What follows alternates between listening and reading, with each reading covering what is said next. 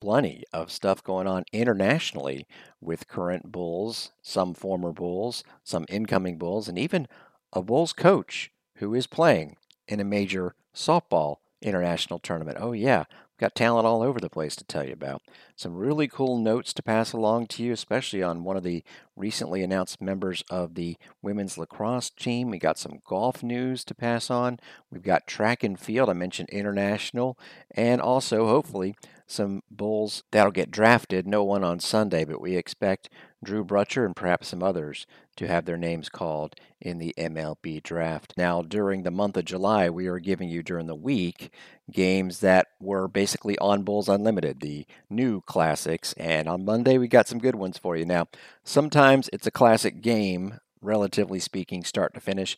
Sometimes it's more about how it ended, and that's kind of what we're going to do on Monday afternoon into Monday evening. We're going to present back to back the second halves of a couple of games from the 2018 season when the Bulls started off 6 and 0 and the game that got them to 6 and 0 well it wasn't that great of a first two and a half quarters or so before the Bulls rallied to win at Tulsa on a Friday night and the famous ending call by Jim Laukwell.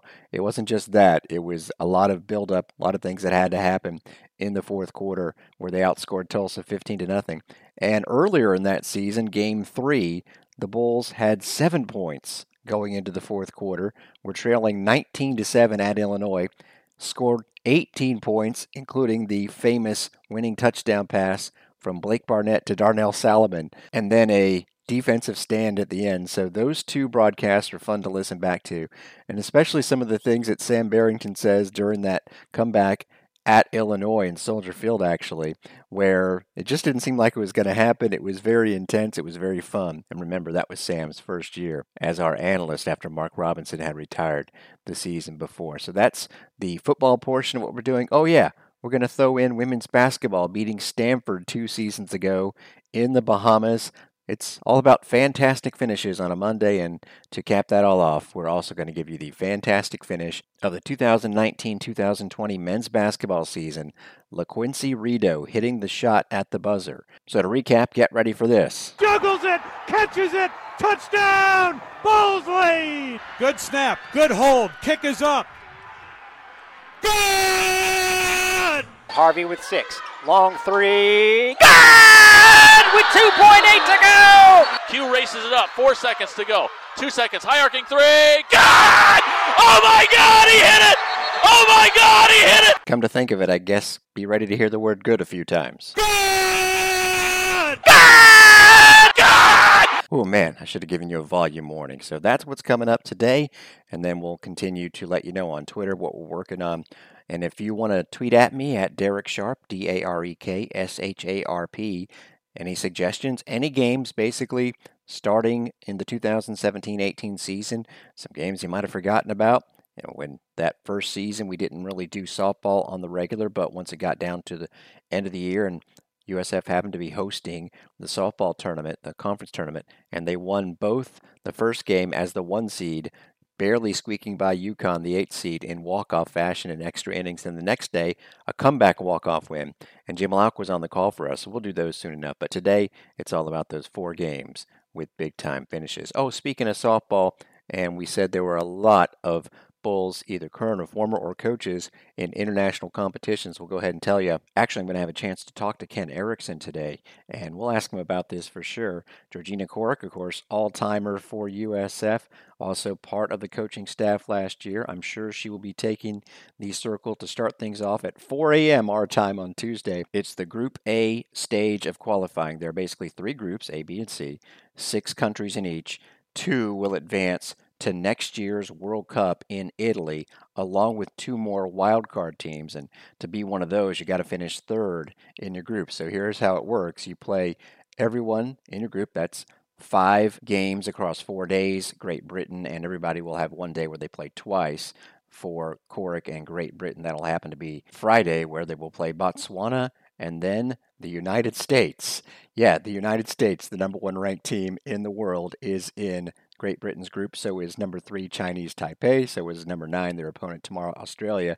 So you got to finish in the top four to have a chance to automatically qualify for the World Cup. The top two teams will play each other after the round robin is done. The winner of that one advances to Italy next year. The loser of that one will turn around and play the third versus fourth place winner for the other guaranteed spot. So I guess the idea is make sure you finish in the top four of your group if you're Great Britain and then hope to advance that way. Keep an eye on her this week. And then next week, we'll keep an eye on Team Puerto Rico, which just this weekend won the Central America and Caribbean Games. Puerto Rico is actually ranked fourth in the world and beat Cuba in a thrilling 2 0 championship. That Kate Garcia Soto, who had such a great first season for the Bulls, and Camille Ortiz Martinez are both on Team Puerto Rico. Again, fourth in the world. And their number two hitter happens to be one of their assistant coaches and former Bulls player, Carla Claudio Rivera. So they won over the weekend again and will be getting set to play in the same event we just told you about, but it'll be in Group B beginning next week. So awesome stuff happening when it comes to Bulls playing at the international stage. We told you about Judith Valero, the incoming freshman guard for Jose Fernandez's women's basketball team, and Daniela Gonzalez, who was a freshman last year, both taking part in big international competitions. Spain, the under 18 European Championships wrapped up over the weekend, and Spain finished in third place. They were soundly defeated by France in the semifinals and then got a nice 80 to 52 win in the third place game to wrap up, well, a bronze medal. So Judith Valero had a lot to do with that. She averaged around eight points a game and congratulations to her. We look forward to seeing her and the rest of the incoming freshmen soon. We said Danny Gonzalez's Colombia team playing at the AmeriCup in Mexico was probably going to advance to the quarterfinals, but might run into the United States in the quarters. That's exactly how it went.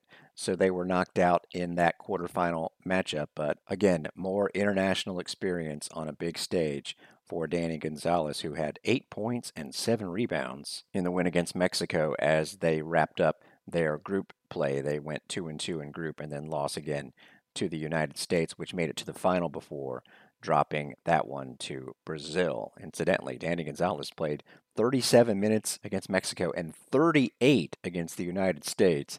She continues to put up those three point shots, which was something you didn't expect from a power forward, but she would make them. She attempted 18 of those babies in a total of five games. Looking forward to seeing Danny again. And even though her Seattle Storm team is struggling right now to a 4 and 14 overall record, Dulcy Fankam just graduated, of course, from USF, got her first start. This was over the weekend and went off a double double 12 points and 14 rebounds as Seattle lost at New York. But keeping an eye on Dulcy. The actual Women's World Cup in soccer begins next week, and stay tuned for full details on all of the former Bulls playing in that. We can tell you that Team Canada announced its squad over the weekend, and yes, all time Bulls leading scorer Evelyn Viens is on that team. So, rooting for the United States, but also on the side for Canada and maybe a few more teams that, again, we'll detail for you probably on Wednesday's Bulls Beat. We definitely can confirm members of the track and field team, those that qualified for the national meet, doing more stuff for their actual countries nationally. Romaine Beckford would it have been a letdown if he had not won the actual national championship in Jamaica for the high jump, yeah, probably. And he, well, didn't let us down as he cleared 2.23 meters to be a true national champion, in addition to being the NCAA national champion.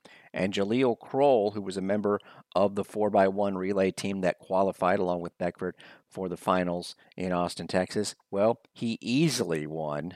And it's not easy, but he won by at least five meters the 200 meter sprint for his country, the Virgin Islands. Actually, the USF track and field Twitter feed put out a video of the race, and I don't know how you do a sprint event on a wet track, but it had been raining at obviously plenty in the Virgin Islands, and Jaleel Croal just blew everybody away. This might blow you away. I've been talking about the members of the women's lacrosse team and how they added officially seven transfers, and one of them is getting a national team invite.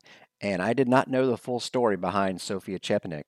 If you go to Mindy McCord's Twitter page, you'll see a link to an article, an in depth article about how at Clemson, she signed basically a lifetime NIL deal. She is going to uh, be the, the face, if you will, of a women's lacrosse video game. And she might be the face of USF women's lacrosse when they begin this upcoming season. They'll play some fall ball and they will have their exhibition games next spring begin and then officially starts in 2025. So I urge you to check that out. Sophia Chepanek, a pretty impressive get for the Bulls in women's lacrosse. This looks like an impressive get for Steve Bradley in men's golf as Brock Healy qualified for the U.S. Amateur Championship, winning an event 11 under par, shooting a final round 63 in Alabama. Brock Healy was the leading scorer for Kennesaw State, so he will play for the Bulls as a grad transfer. Speaking of golf, it looks like they'll still be practicing in the area that was the Claw. Nice article by the Tampa Bay Times over the weekend. Joey Knight looked at a bunch of Tampa Bay sporting events that are no longer, and one of them is the Claw as a golf course. But there's some nice renovations that Kaylee Cottrell put out on the USF Athletics Twitter page. Also, we see that the Corbett Soccer Stadium resodding is actually happening right now. That'll be fun to watch. And one other note on women's golf, as chronicled on GoUSFBulls.com, Juliana Camargo, outgoing Lauren Heinlein, and Leo, Leonor Medeiros, were all named to the 22 23 WGCA All American Scholar Team. Orion Kerkering, former Bulls closer, got his first action promoted by the Phillies organization to double A over the weekend. And speaking of former Bulls, we anticipate Drew Brutcher falling into that category, looking for his name maybe to be called today at the MLB draft. We'll recap it all for you on Wednesday's Bulls Beat. But that's going to wrap up the Monday show. I'm Darek Sharp.